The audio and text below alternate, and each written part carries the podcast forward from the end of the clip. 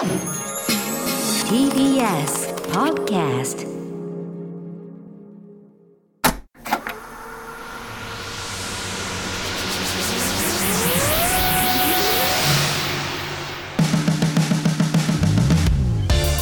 こんばんは浦郷エリカです。これからさらに加速するであろうベンチャー企業に注目するベンチャー企業キュレーションプログラムブースト。メインパーソナリティはウーム株式会社代表取締役会長の鎌田和樹さんです。よろしくお願いします。よろしくお願いします。この番組のコンセプトの一つとして鎌田さんにはリスナーの皆さんと同じくこれからお話を伺う企業についてあえて予備知識なしで臨んでいただきます。さて今週のゲストは株式会社ハウスボートクラブ代表取締役社長赤羽正俊さんです。よろしくお願いします。よろしくお願いします。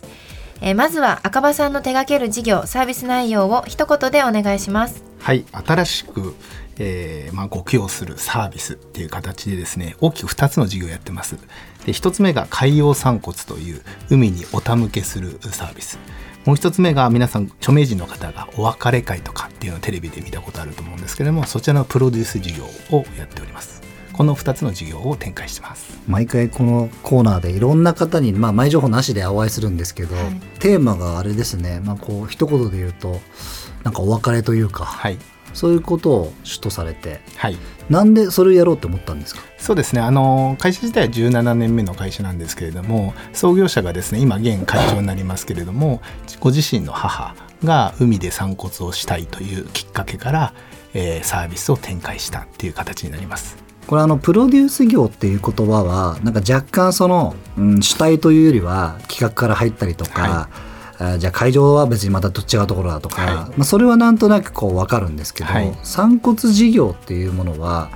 誰でも今日から俺散骨事業参入するわっていうことなのか免許なのか許可なのか、うんうんうん。どういうそのハードルがあったりするんですか？そうですね。基本的には誰でもできます。ただ船自体が、まあ、いわゆるそのあれですね、えー、と交通の免許を持っていれば基本的には問題ないですね。はいじゃあ直接その散骨に関しての事業免許はないってことそうですねはい。それは赤羽さんの事業は船で散骨をすると、はい。もしかしたらその海が見える崖の上で散骨をしたいとはい。いう方がいらっしゃれば今日から本当にできちゃうとですか、まあそうですね、まあ、一応ですねガイドラインっていうのがありましてですね、はい、どこでも散骨しちゃいけないいけない。そうですね、まあ、陸から何回里離れなくちゃいけませんとかっていう一応ガイドラインはあります。あ何回里離れないといけないんですか、厳密には、はい。じゃあなんか僕らが漫画とかでたまに読んでる、はい。その骨壺からこう散骨しましたみたいなあれはちょっと違うってことですねそうですね。あまあそのまま何回まで行けばいいのかもしれないけども。はいはい。そうなんですね、はいへえ一応我々自社船持ってますので東京は自社船でやってます。で一応全国40カ所で拠点を設けてるんですけれどもそこでも一応あの要請をしてですね我々がお手向けしに行ってます。へえちょっとなんかこう質問がなかなかこう人のまあ死というものに近い質問をしちゃうから、はいこう、はい言葉が合ってるのかわからないものなんですけども、まあ仮想というものを例えばしましょうと、で骨の形になってはいその散骨するまでにはどういうそこから過程があるんですか？砕くんですか？そうですね、えー、と基本的には仮装してご遺骨が、えーまあ、手元に届きましてそこからあの我々は基本的には引き取りに行くもしくはお客様がうちの会社に持ってきていただきます。でその後にですねえー粉骨っていう、まあ、おっしゃったようにあのパウダー状にしなくちゃいけないんです。これもガイドラインに定められてるんですけれどもお骨自体を専門の機械で粉末化してでその後にお手向けするっていう形なんですがその、まあ、工程の中であとは袋詰めしたりとか、まあ、会社さんによってか異なりますけれどもそういうサービスになりますね。へえその遺骨を粉骨して最後お手向けするというはい。ところまでは、その親族はずっと一緒に入れるものなんですか？そうですね。我々そこがすごく特徴的であの粉骨する時に立ち会い粉骨っていうのがあのできるんですね。実際あのお骨自体をパウダー状にしてるところを、まあ、こういうクリアガラスのなんすか目の前で粉骨して。で最終的にお客様が袋詰めまでをしていただくっていうところをやらせてもらってます。それはでもその親族は見たいものなんですか？見たくないものなんですかその光景を両方ともですよね。やっぱり最後まで自分たちでちゃんとなんですかねお手向けしたいっていう方もいらっしゃいますし。まあ、一方で立ち会い粉骨じゃなくてもうお任せするわっていう方もいらっしゃるのでそこはやっぱり半々かなとは思いますね。まあ、なかなかその一般的な仮装をするとおいくらだとかっていうのも毎日使うわけじゃなくてピンとこないのは僕は正直なとこなんですけどもそういう価格よりも最終的に散骨をする方が、まあ、その粉骨という、